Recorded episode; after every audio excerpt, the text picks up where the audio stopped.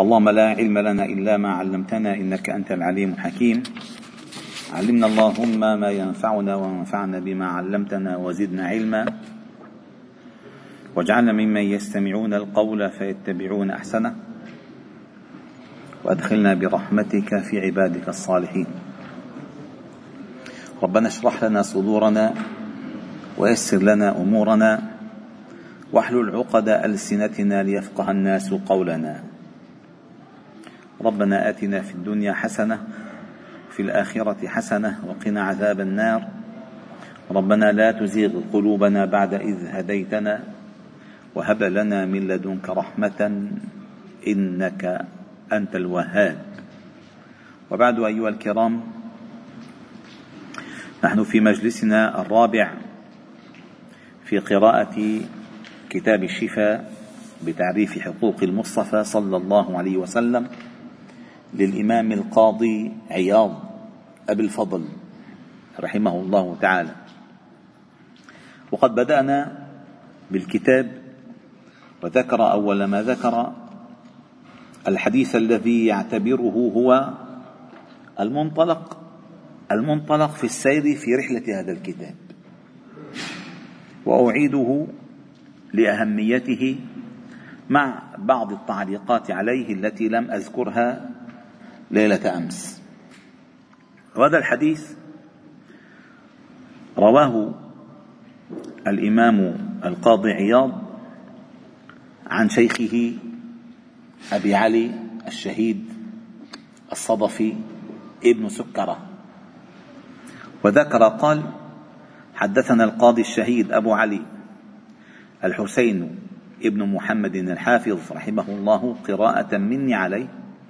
قال حدثنا أبو الحسين المبارك بن عبد الجبار بسندهم إلى أن قال عن قتادة عن قتادة عن أنس أن النبي صلى الله عليه وسلم أتي بالبراق ليلة أسري به صلى الله عليه وسلم ملجما مسرجا فاستصعب عليه فقال له جبريل آب محمد صلى الله عليه وسلم تفعل هذا؟ فما ركبك فما ركبك أحد أكرم على الله منه؟ قال فرفض عرقا. هذا الحديث رواه الترمذي والإمام أحمد وأبو يعلى وهو حديث حسن وصححه ابن حبان. وهذا الحديث كما قلت لكم يعني هو أراد أن يفهمنا أنه هو هذا المنطلق. نحن الآن بدأنا الانطلاق بالتعريف بمحمد صلى الله عليه وسلم بحقوقه والتعريف به. أولا البراق. والبراق شيء مهم. والبراق هو دابة جعلها الله تعالى مركوب الأنبياء. جعلها الله تعالى مركوب الأنبياء. وسميت براقا لشيئين اثنين. أولا لتألقها وبريقها ونورها. بريق برق.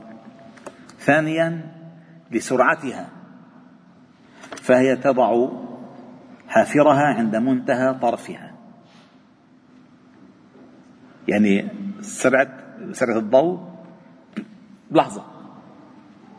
فسمت هذه براق ولم تذلل إلا للأنبياء لم يركبها إلا الأنبياء براق. وهذا البراق أيها الأحباب الكرام الدابة. عندما أراد جبريل عليه السلام أن يذهب بالنبي صلى الله عليه وسلم كما الله تعالى ذكر سبحان الذي أسرى بعبده ليلا من المسجد الحرام إلى المسجد الأقصى الذي باركنا حوله. والسريان لا يكون إلا بالليل. ولكن ذكره ليلا لأنه كان جزء يسير من الليل. حتى روت عائشة أنه عاد وفراشه وفراشه عند أم هانئ لا يزال ساخنا. يعني وقف الزمان. براق. طيب آه، لماذا ذكر الإمام الحديث؟ أولا. شوف ده دقيق. قال أوتي بالبراق ليلة أسري بها به ملجما مسرجا. فاستصعب عليه. لماذا استصعب عليه؟ اولا لأنه قيل لم يركب من قبل. وقيل لأنه بعد العهد به مذ أن كان عيسى عليه السلام ف600 سنة ما ركب فاستصعب عليه. استصعب عليه يعني ما مثل الديب ما بتقبل حدا يركبه. فلما استصعب عليه هو لا يعرفه لأن أوتي أتى جبريل بالبراق. فلما عرفه به هو التعريف ما شو اسمه الكتاب. بالتعريف في حقوق المصطفى. فلما جبريل عليه السلام عرفه به قال له أبي محمد صلى الله عليه وسلم تفعل هذا؟ واسم محمد صلى الله عليه وسلم معروف في الملأ الأعلى. في الملأ الأعلى. والداعي على ذلك في رحلة المعراج؟ كان يستفتح. فيقول من؟ فتقول الملائكة في السماء الأولى الثانية الثالثة إلى آخره. من؟ يقول جبريل. يقول من معك؟ فيقول محمد صلى الله عليه وسلم. فيقول أو قد بعث؟ أو قد بعث. إذا معروف. إذا استصعب عليه بداية لم يعرفه. فلما عرفه به لما عرفه به وقال له فما ركبك أحد أكرم على الله تعالى منه؟ ماذا حصل بالبراق؟ قال ارفض فارفض عرقا. يعني لك مثل كثير بسيط. يعني مثلا إذا واحد راح فات على على مؤسسة. والمؤسسة ما بيعرف حدا فيها. ما بيعرف حدا فيها. فالمهم قعد قدام مكتب. فقعد لف أجر على أجر وقعد. فبعدين اجى قال له أنت بتعرف عن قد مين قاعد؟ أنت قاعد عند ما مدير الشركة؟ رئيس الشركات بكل البلد. فبشو شو بصير فيه هو؟ بيقعد؟ بيعرق. بيعرق أنه خجلا وحياء. مما بدر منه في استصعابه على ركوبه. فلما ارفض عرقا يعني أراد أن يظهر حال حيائه. أنه ما كان لو بعرف ما كان صار هيك. لو بعرف ما كان صار هيك. وهذا الحديث أيها الأحباب الكرام فيه أولا تعظيم فعل الله له أن أرسل له البراق. ثم بعد ذلك فيه تعظيم أو فيه ثناء قولي من جبريل عليه السلام فما ركبك أحد أكرم على الله منه. ثم فيه كذلك تعظيم بالحال من حياء البراق عندما ارفض عرقا. فاذا هذا الحال. كأنه أراد بهذا الحديث أن يذكر لها لنا تعظيم الله له تعظيم الآثار له تعظيم الحال به.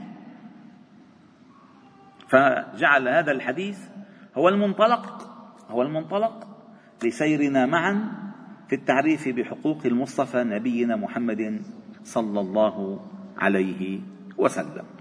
إن أظن الآن الحديث فهم أكثر من من المرة الآن قال رحمه الله تعالى قال في ثناء الله تعالى عليه. الباب الأول في ثناء الله تعالى عليه وإظهاره عظيم قدره لديه. قال رحمه الله اعلم أن الله أو ان أن في كتاب الله العزيز آيات كثيرة مفصحة بجميل ذكر المصطفى صلى الله عليه وسلم وعد محاسنه وتعظيم أمره وتنويهه قدره. اعتمدنا منها على ما ظهر معناه وبان فحواه وجمعنا ذلك في عشرة فصول. تلك عشرة كاملة. وجمعنا ذلك في عشرة فصول. تلك عشرة كاملة.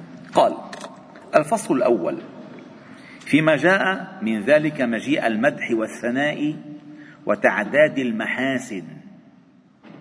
كقوله تعالى لقد جاءكم رسول من أنفسكم عزيز عليه ما عنتم حريص عليكم بالمؤمنين رؤوف رحيم. وهذه الآيات أو هذه الآية هي آخر آيات سورة التوبة والتي ظهر فيها وهي من آخر ما نزل التوبة. ظهر فيها قدر النبي صلى الله عليه وسلم بثناء الله عليه منبها للعرب إليه. لقد جاءكم رسول من أنفسكم.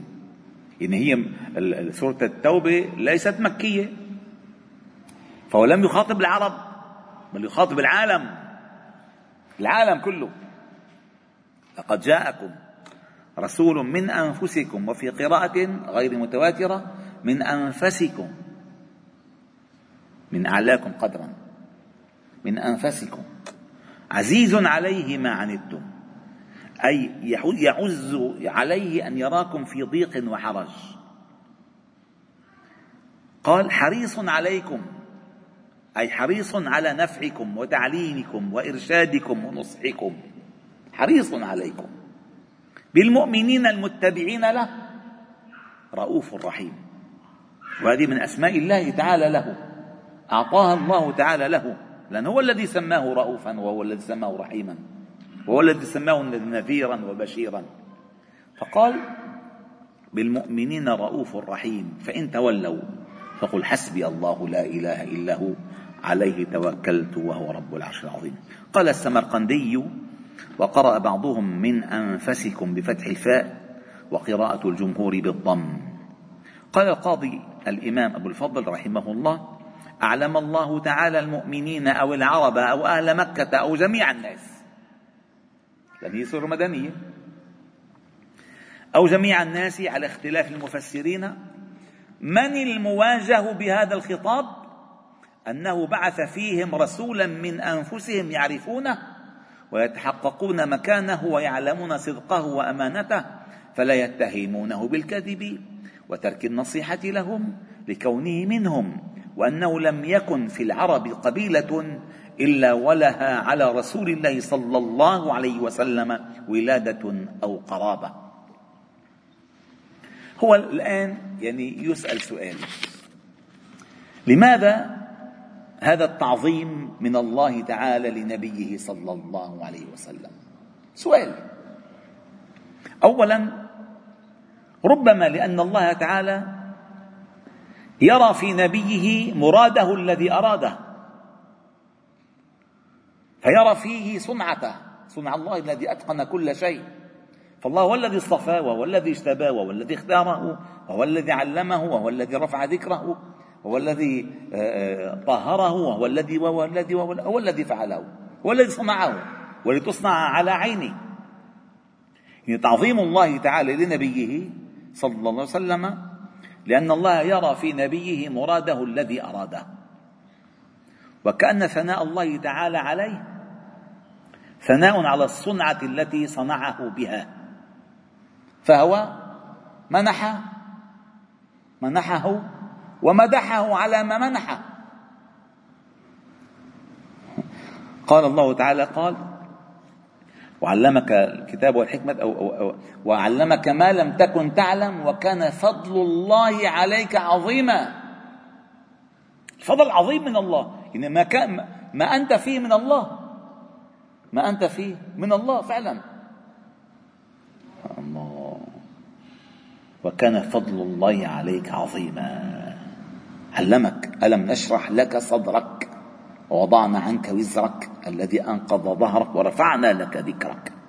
يعني الله مدحه بما منحه سبحان الله. رفعه بما أعطاه. أعلاه بما أولاه. فالفضل كله له. لذلك قال بعض العلماء من فضله عليك أن خلق ونسب إليك. أنت عملت بس هو هو من فضله عليك. أن خلق ونسب إليك. فلذلك الله جل جلاله عندما مدح مدح صنعته فيه وجمله وبجله لأن الله يحب الكمال والجلال والجمال. وكما ورد في الحديث إن الله تعالى يحب معالي الأمور ويكره سفسافها. أو سفاسفها يعني الأمور الرزيلة فيحب المعالي فاختار من هذه المعالي هذا النبي صلى الله عليه وسلم. والله جل جلاله كذلك.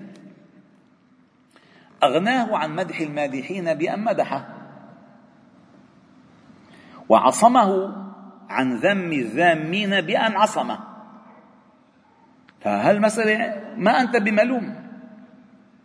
وقال بعض العلماء كلام كلام دقيق جدا.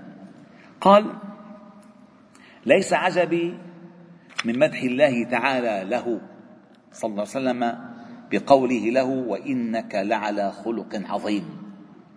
ولكن عجبي كيف تحمل النبي صلى الله عليه وسلم سماع هذه الآية من الله له. شيء مهم. ليش؟ لأن عندما يمدحك الأعلى. لما التلاميذ بيمدحوك تنتفش. شيخنا العظيم شيخنا الموقر ما شاء الله عليك. أنت هن بيحطوا ابر وأنت بتعمل نفخ نفخ نفخ. مثلا بلعنا وعنكم يعني. بس لما يأتيك من هو أعلى منك ويمدحك شو بتعمل أنت؟ تزداد تواضعا وافتقارا. فصلى ما زهى وما افتخر. وما تكبر بالعكس. قال كان أنا عبد أعيش اكل كما يأكل العبد وأجلس كما يجلس العبد فإنما أنا عبد. هذه شغلة كثير مهمة. ولو لم يكن هذا الإيمان عنده أرسخ من الجواب من الجبال الرواسي ما تحمل هذا المدح. الله تعالى يقول له وإنك لعلى خلق عظيم. ما هذا ما, ما كله منك يا رب. هو الذي منح ومدح. أعطى وتفضل وقدر. فلذلك صدق أنه فعلا عجبي. ما من مدح الله تعالى له. كيف تحمل المدح؟ لذلك كان أبي مرة قال له النبي صلى الله عليه وسلم قال إن الله أمرني أن أقرأ عليك القرآن. قال أبي أو سماني؟ بده يعني قال نعم فبكى. ما قدر يتحمل بكى. أنه الله بسميني لك روح اقرأ على أبي. قال أو سماني؟ قال نعم. فبكى. فإذا مدح الله له تعظيم الله له توقير الله له إنما يظهر مراده منه الذي أراده له والذي أرادنا أن نفهمه منه. فالله ما أرسله إلا رحمة للعالمين. وقوله تعالى قال إلا المودة في القربى. قال ابن عباس أي كونه من أشرفهم وأرفعهم وأفضلهم على قراءة الفتح وهذه نهاية المدح. ثم وصفه بعد بأوصاف حميدة وأثنى عليه بمحامد كثيرة من حرصه على هدايتهم ورشدهم وإسلامهم وشدة ما يعنتهم ويضر بهم في دنياهم وأخراهم وعزته عليه ورأفته ورحمته بمؤمنيهم. وقال بعضهم أعطاه اسمين من أسمائه رؤوف رحيم. ومثله في الآية الأخرى قوله تعالى لقد من الله على المؤمنين إذ بعث فيهم رسولا منهم أو من أنفسهم يتلو عليهم آياته ويزكيهم ويعلمهم الكتاب والحكمة وإن كانوا من قبل لفي ضلال مبين. في الآية الأخرى كذلك والذي بعث في الأميين رسولا منهم يتلو عليهم آياته ويزكيهم ويعلمهم الكتاب والحكمة وإن كانوا من قبل لفي ضلال مبين. فآية في آل عمران وآية في الجمعة. وقوله تعالى كما أرسلنا فيكم رسولا منكم يتلو عليكم آياتنا ويزكيكم ويعلمكم الكتاب والحكمة ويعلمكم ما لم تكونوا تعلمون. كأن الله أراد أن يعني يفهمنا لماذا الله أرسله. لماذا أعطاه هذه الميزات كلها؟ حتى نحن نقتبس. يعني أعطاه جمع كل ما فيه حتى نقتبس منه في حياتنا. وروي عن علي بن أبي طالب رضي الله عنه في قوله تعالى من أنفسكم قال نسبا وصهرا وحسبا وليس في آبائي من لدن آدم سفاح كلنا نكاح. يعني الله تعالى, الله تعالى صامه صام عرضه بأن لم يخرج من زواج لا يصح. لم تعرفوا في الجاهلية كان عشر أنواع زواج. هذا الزواج الصحيح أي زواج مشهود له. قال خرجت من نكاح ولم أخرج من سفاح. وقال ابن الكلبي أو الكلبي كتبت للنبي صلى الله عليه وسلم خمسمائة أم فما وجدت فيهن سفاحا ولا شيئا مما كان عليه الجاهلية. وعن ابن عباس رضي الله عنهما في قوله تعالى وتقلبك في الساجدين قال من نبي إلى نبي حتى أخرجك نبيا صلى الله عليه وسلم وقال جعفر بن محمد علم الله يعني الصادق جعفر الصادق. علم الله عجز خلقه عن طاعته فعرفهم ذلك لكي يعلموا أنهم لا ينالون الصف من خدمته فأقام بينهم وبينه مخلوقا من من جنسهم في الصورة وألبسه من نعته الرأفة والرحمة وأخرجه إلى الخلق سفيرا صادقا. وجعل طاعته طاعته وموافقته, وموافقته موافقته فقال تعالى من يطع الرسول فقد أطاع الله. وقال تعالى وما أرسلناك إلا رحمة للعالمين.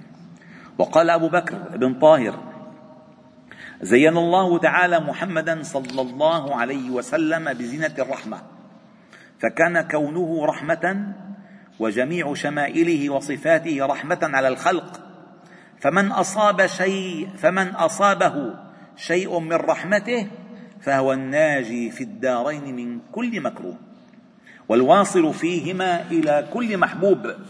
ألا ترى أن الله تعالى يقول وما أرسلناك إلا رحمة للعالمين فكانت حياته رحمة ومماته رحمة وكما ورد في الحديث قال صلى الله عليه وسلم حياتي خير لكم وموتي خير لكم صلى الله عليه وسلم. وكما ورد كذلك أنه قال إذا أراد الله رحمة بأمة قبض نبيها قبلها فجعله لها فرطا وسلفا. سبحان الله. ما هو الفرط؟ الفرط الذي ينتظر. ينتظركم يعني. يعني ترك فيكم الهدي الإرث وينتظركم لملاقاتكم بما فعلتم بهذا الإرث. وترك فيكم هذا التراث وهذه الأحاديث وهذا الهدي. قال السمرقندي رحمه الله رحمة للعالمين أي للإنس والجان وقيل لجميع الخلق للمؤمن رحمة بالهداية. يعني لجميع الخلق للمؤمن رحمة بالهداية. وللمنافق رحمة بالأمان من القتل. وللكافر بتأخير العذاب. وما كان الله ليعذبهم وأنت فيهم. قال ابن عباس رضي الله عنهما هو رحمة للمؤمنين والكافرين إذ عوفوا مما أصاب غيرهم من الأمم المكذبة.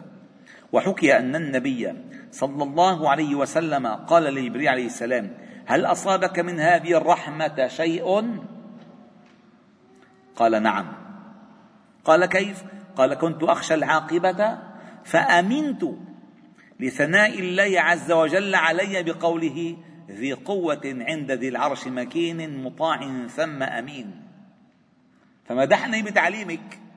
هو من علمه؟ جبريل. علمه شديد القوى جبريل عليه السلام. وروي عن جعفر ابن محمد الصادق في قوله تعالى فسلام لك من أصحاب اليمين أي بك إنما وقعت سلامتهم من أجل كرامة محمد صلى الله عليه وسلم.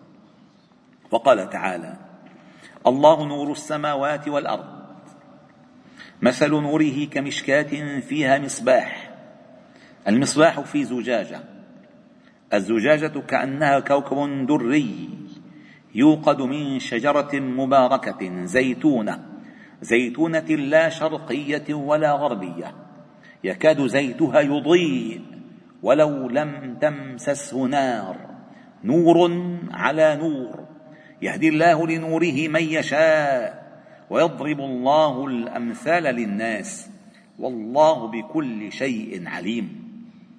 قال كعب وابن جبير المراد بالنور الثاني هنا محمد صلى الله عليه وسلم. وقوله تعالى مثل نوره أي نور محمد صلى الله عليه وسلم. وقال سهل بن عبد الله المعنى الله هادي أهل السماوات والأرض. ثم قال مثل نور محمد صلى الله عليه وسلم إذ كان مستودعا في الأصلاب كمشكاة صفتها كذا وكذا.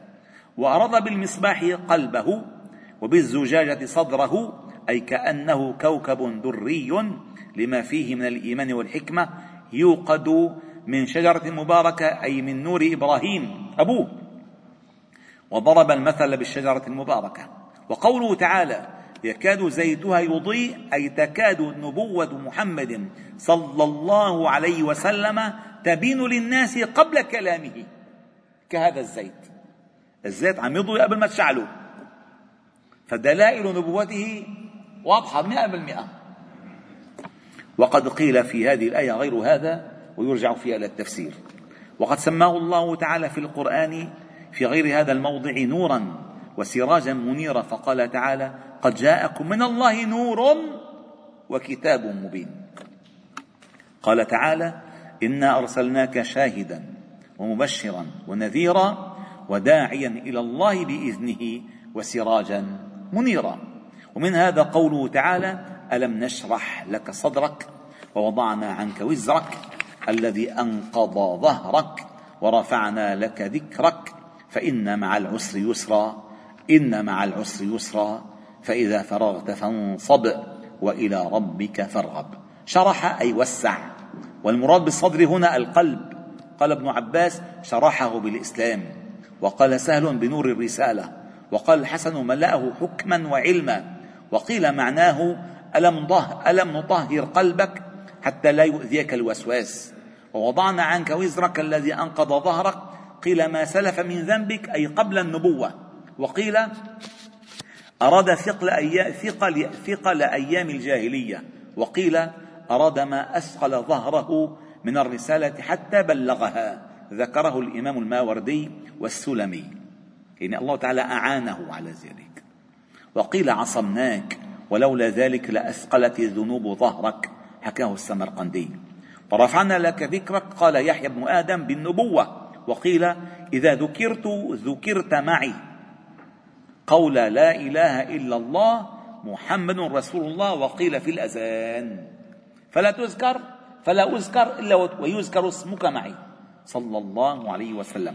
وقال الفقيه القاضي أبو الفضل رحمه الله هذا تقرير من الله جل اسمه لنبيه صلى الله عليه وسلم على عظيم نعمه لديه وشريف منزلته عنده وكرامته عليه بأن شرح قلبه للإيمان والهداية ووسعه لوعي العلم وحمل الحكمة ورفع عنه ثقل أمور الجاهلية عليه وبغضه لسيرها وما كانت عليه بظهور دينه على الدين كله وحط عنه عهدة أعباء الرسالة والنبوة لتبليغه للناس ما نزل إليهم وتنويه بعظيم مكانه وجليل رتبته ورفعه ذكره وقرانه مع اسمه اسمه.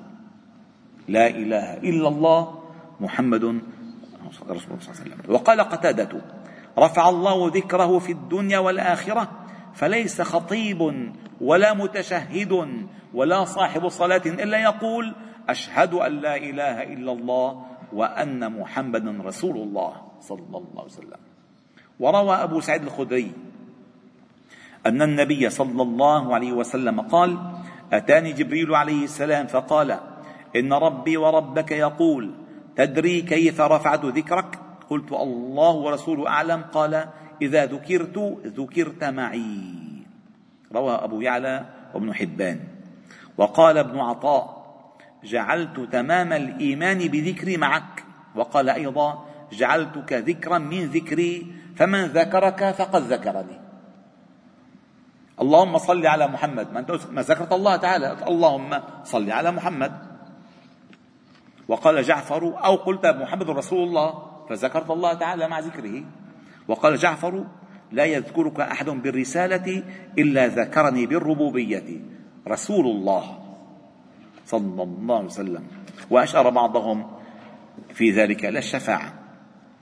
ومن ذكره معه تعالى أنه قرن طاعته بطاعته واسمه باسمه فقال تعالى وأطيعوا الله والرسول. وقال تعالى آمنوا بالله ورسوله. فجمع بينهما بواو العطف المشركة. ولا يجوز جمع هذا الكلام في غير حقه عليه السلام. صلى الله عليه وسلم. وحدثنا الشيخ أبو علي الحسين بن محمد الجياني الحافظ فيما أجاز فيما أجازني وقرأته عليه ثقة عن ثقة عنه قال حدثنا أبو عمر النمري. من هو أبو عمر النمري؟ أيوة ابن عبد البر. ليش اسمه نمري؟ لأنه يمني. لأنه هو يمني عربي. وهو أبو الفضل شو؟ يحصبي كمان يمني. سبحان الله اليمن فيها خير كثير أصل العرب اليمن أصلا. فعلا أصل العرب اليمن. قال حدثنا أبو عمر النمري. قال حدثنا أبو محمد بن عبد المؤمن حدثنا أبو بكر بن داسة حدثنا أبو داود السجزي حدثنا أبو الود الطيالسي حدثنا شعبة عن منصور عن عبد الله بن يسار عن حذيفة عن وسلم قال لا يقولن أحدكم ما شاء الله وشاء فلان ولكن ما شاء الله ثم شاء فلان. قال الخطابي إن عم بيذكرك أنه مع, مع الله تعالى ما بنذكر إلا ثم. أما مع الرسول أطيعوا الله والرسول. ما قال ثم أطيعوا الرسول. فالنهي صلى عن أن يذكر أحد مع اسم الله تعالى أبدا نهائيا ممنوع إلا النبي صلى الله عليه وسلم. وقال الخطابي أرشدهم إلى الأدب في تقديم مشيئة الله تعالى على مشيئة من سواه واختارها بثم التي هي للنسق والتراخي بخلاف الواو التي هي للاشتراك. وآخر حديث ومثله الحديث الآخر إن خطيبا خطب عند النبي صلى الله عليه وسلم فقال من يطع الله ورسوله فقد رشد ومن يعصيهما فقد غوى. فقال النبي صلى الله عليه وسلم بئس خطيب القوم أنت قم أو اذهب. قال أبو سليمان كره منه الجمع بين الاسمين بحرف الكناية. يعني الاصل أن يقول ومن يعص الله ورسوله فقد غوى ما ما بيجمعهم بالكناية بهاء الضمير. لأن بالأصل قال من يطع ورسوله الطاعة لله ورسوله لماذا أخفيت اسما اسم النبي صلى الله عليه وسلم؟ فقال بئس الخطيب القوم أنت. قم فاذهب. ليش؟ تعظيم الله تعالى وتعظيم رسوله أن يذكر الله ورسوله. ومن يعصهما؟ لا يعصي الله ورسوله. كما يطع الله ورسوله؟ نعم. وذهب غيره إن أنه كره له الوقوف على يعصيهما ومن يعصيهما لا. كمان معنى آخر. وقول أبي سليمان أصح لما روي في الحديث الصحيح أنه قال ومن يعصيهما فقد غوى ولم يذكر ولم يذكر الوقوف على يعصيهما والحمد لله رب العالمين. سبحانه وبحمدك نشهد أن لا إله إلا أنت. نستغفرك ونتوب إليك. وصل وسلم وبارك على محمد وعلى آله وأصحابه أجمعين. والحمد لله رب العالمين.